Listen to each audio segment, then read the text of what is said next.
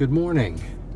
Well, this one's not necessarily a super popular topic among Americans, but um, in Ezekiel 38, verse 13, in the midst of the discussion about those nations around Israel, her neighbors and such, some many of whom are becoming friends in our day currently, but will soon be um, enemies against her. Um, those nations will gather against Israel, and they will uh, seek to plunder her. The leadership of Russia and her uh, leader at that time, if it's in our day, that would be Putin. Uh, but Gog and Magog ultimately coming against Israel, bringing this band of nations locally, her neighbors and that, uh, reaching down into northeastern Africa uh, from the other post, most parts of the north and that coming against her uh, to plunder her. And uh, in, in chapter 38, verse 13, there are a couple of nations mentioned uh, that are sort of on the sidelines, um, chastising or questioning at the very least uh, what those nations are doing. And uh, they're questioning, saying, Are you really coming here to plunder and to take spoil and such? Uh, those nations are Sheba and Dedan, which we know today geographically are in the area of Saudi Arabia. And we have uh, also mentioned Tarshish and her young lions. And this, uh, this becomes possibly the only place, really, that if America is mentioned in biblical prophecy, uh, this would be the only possible location. Tarshish, speaking of uh, Britain, her young lions would likely therefore then represent those nations that were born of her, uh, nations like the United States and, and such. Um, and, uh, and in that battle of Ezekiel 38 and 39, uh, Tarshish and her young lions are not actively engaging in it, but rather they're watching from the side. In other words, they're not coming to Israel's aid, but they're also not necessarily coming against her. Um, now, this, of course, presents a question. You know, how is it that America, uh, a superpower, uh, involved in global affairs in virtually every way, uh, how is it that a nation like ours would seemingly be irrelevant in a battle like Ezekiel 38. Why, why wouldn't we come to her aid? Why wouldn't we play some part in that? Well, there's a number of theories, or ideas, I should say, as far as why that might be. One is that we might uh, militarily um, just not be relevant. Something may have happened to us that we're kept on the sidelines. Uh, that's something that's uncomfortable for us to consider because, again, we are a superpower. We you know, the military might that America has makes it seem seemingly impossible to imagine that kind of a scenario. But we never know. It could be. Um, you know, I mean, it's, it's surprising for all the military might that we have how easy it might actually be to create some issues uh, that could that could stagger us. You know, uh, Ted Koppel, I think, wrote a book about uh, an EMP going off and, and wiping out our electricity and all of our communications and weapons and things like this. I think it was Ted Anchor. But, um, you know, so things like this could happen. You never know. The landscape can change very quickly. Another reason, and the one I'm pulling for, is that the rapture happens and that an awful lot of uh, believers, uh, well, all believers at that time, will be snatched away. Uh, the bride will be taken by the bridegroom and brought to go be with the Lord forevermore. And so, um, if that's the case, and of course, my hope is that there are many, many, many, Americans that are genuine believers in Jesus Christ that put their trust and faith in Him for their salvation and therefore would be snatched away. And that that would have enough of an impact and throw our country into enough chaos uh, where, um, you know, uh, where it would, it, would, it would force us to be on the sidelines. We wouldn't be prepared to take on a battle like that under such circumstances. Uh, another possibility, though, and one that I'm kind of you know, thinking about and considering a little bit more and more is that maybe the cost of our involvement personally as a nation might be too high for us to want to get involved. Um, you know, we have a president right now who's demonstrated some extremely pro Israel uh, policies, and of course, I applaud that uh, tremendously. Um, but that doesn't mean it's always going to be that way. And I don't just mean that if, uh, you know, that if another party takes the office, that that's the only way that could happen. You know, traditionally speaking, at least in the modern era, at least we'll even just focus on the, the hyper-modern era, like in the, you know, previously, uh, a Demo- our Democratic president, uh, Barack Obama, uh, you could not necessarily say he was pro-Israel for a lot of reasons, not the least of which is you can't give pallets of cash to to Iran and be considered a friend of Israel. I mean, you know, Iran is actively seeking to destroy Israel in every imaginable way, and so to give them loads and loads of cash uh, is really not a friendly gesture toward Israel. So it'd be a hard case to make that, Obama is pro-Israel. Trump, on the other hand, is very pro-Israel, and so it's hard for us to imagine, you know, kind of turning our backs on her at this time. Uh, and so the natural tendency is to think, well, gosh, if you know if Biden gets in, if a Democratic president uh, gets into power, you know, say goodbye to our friendship with Israel, and that would likely be true. But I wouldn't limit our thinking to saying, oh, if as long as the Republicans in the White House, where our relationship with Israel is safe, or as long as a Democrat is in, it's not. Um, you know, things can change uh, and change rapidly. Uh, you know, Trump could uh, make moves that undermine Israel. Maybe not publicly, but privately. Um, you know, it doesn't seem likely, but it could be.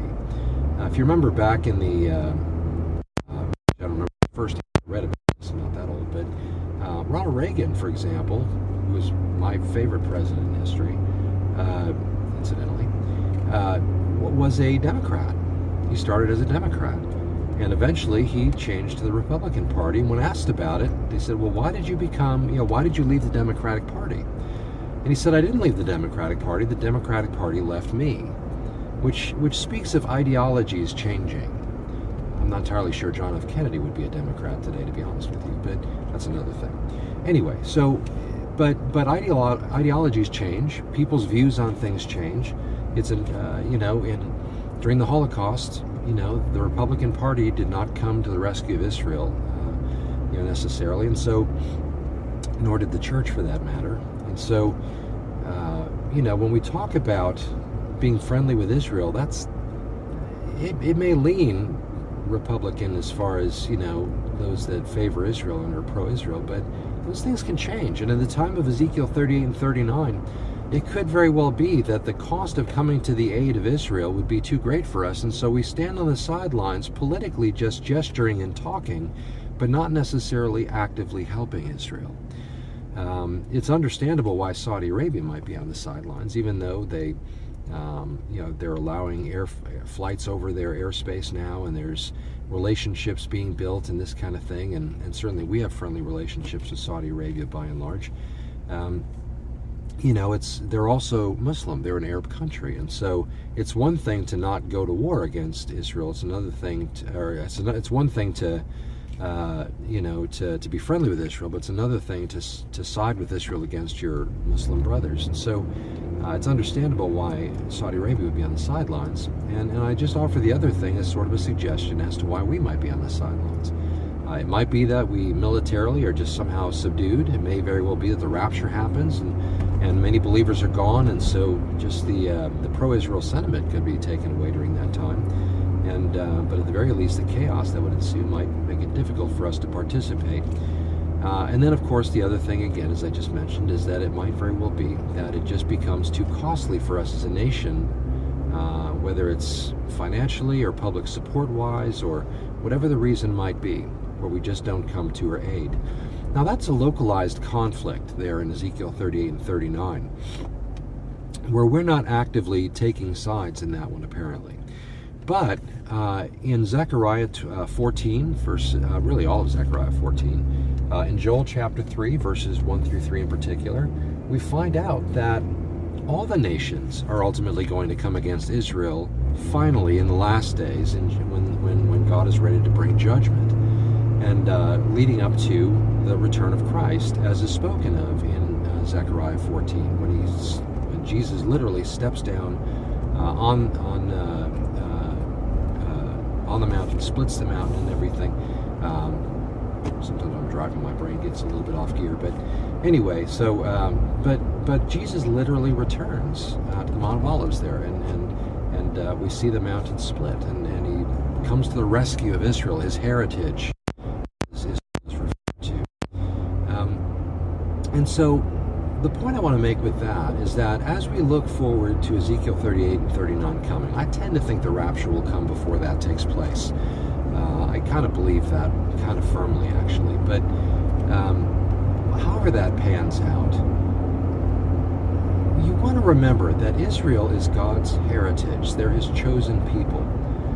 Uh, and the place that we as believers take in, re- in relation to Israel should be one of being pro Israel.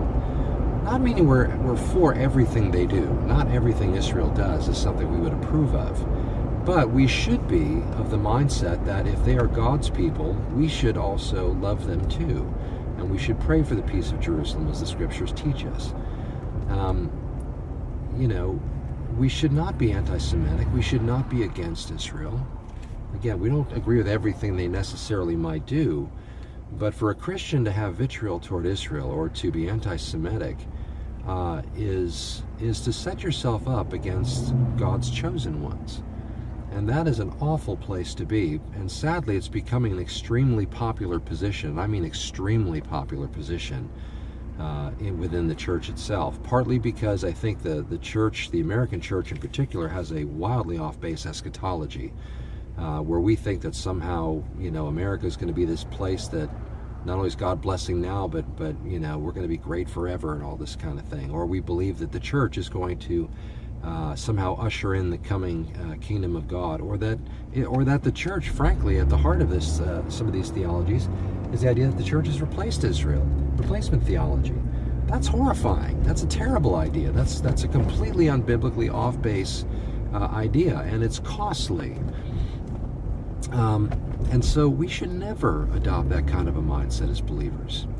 But rather, we should be among those who pray for the peace of Jerusalem. We should stand on the side of those with whom God stands on the side of.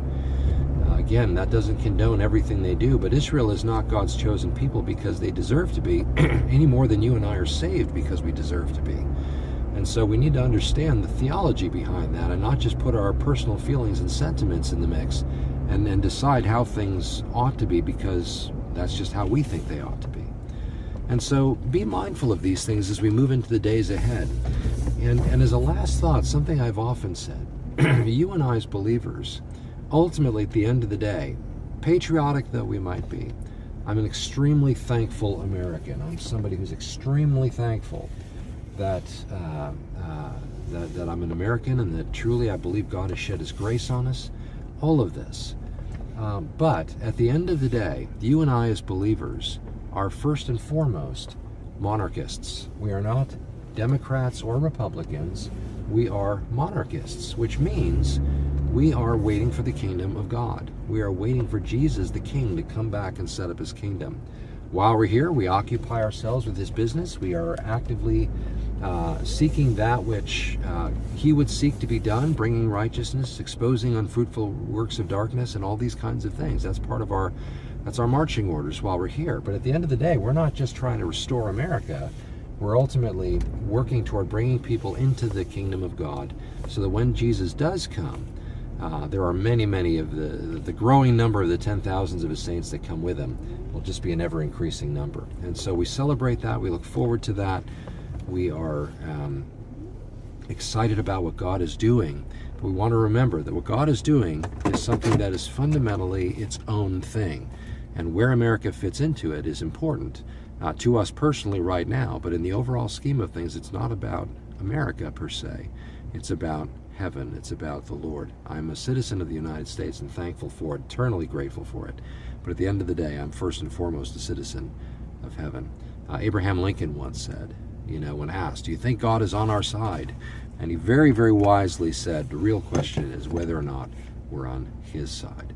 At the end of the day, we might sing glory, glory, hallelujah. But what's the next line? His truth is marching on. So God help us to be on the side of him uh, with whom we have to do ultimately, and not just be so short sighted as to think that it's just simply about um, uh, so much of the things that we get so wrapped up in. Um, have a right view of theology and eschatology. Spend time in the scripture and understand that God means what he says and, and, and build your understanding of his truth accordingly. So that said, uh, just a quick prophecy brief, sort of, not really talking so much about a lot of specifics of what's going on. We'll talk about those things obviously in continuing podcasts. But um, but this was really on my heart this morning as I was just kind of praying and meditating over some of these things, and so I thought I would share them, and hopefully, as always, I just hope there was some value. So, Father, we thank you for this time. We thank you for giving us an opportunity to consider the things of God, to think about your people and where they fit ultimately in your purposes, right at the very heart of it, and where we might fit in regard to uh, your purposes in our lives as we move closer and closer to the unfolding of so many of the events that you've spoken about in the last days. So help us to be girded up, ready to go out into the world, doing uh, those things that are your business, occupying ourselves with your purposes, leading people into a relationship with Christ, helping us to be strong as believers, understanding what your word has to say, and walking in these things. And Father, in that sense, in that in same sentiment, Lord, Help us not to define theology by our own preconceived ideas, but let your word be the guide that helps us to understand your ways, your purposes, and ultimately how you'll bring all things about. Father, we thank you and praise you and ask this in Jesus' name. Amen. As always, if you want to comment below in the, on our YouTube channel or on my uh, website at parsonspad.com, you can do that. You can email me at parsonspad.com. Uh, that website, there's a link, or you can also uh, go to our church's website at calvarychapelfranklin.com, and you can email me there as well. I definitely love hearing your thoughts and ideas. Uh, I love interacting with you on it. Certainly love the encouragement. That's always wonderful too. But but I really love interacting with people that maybe even don't agree with these perspectives.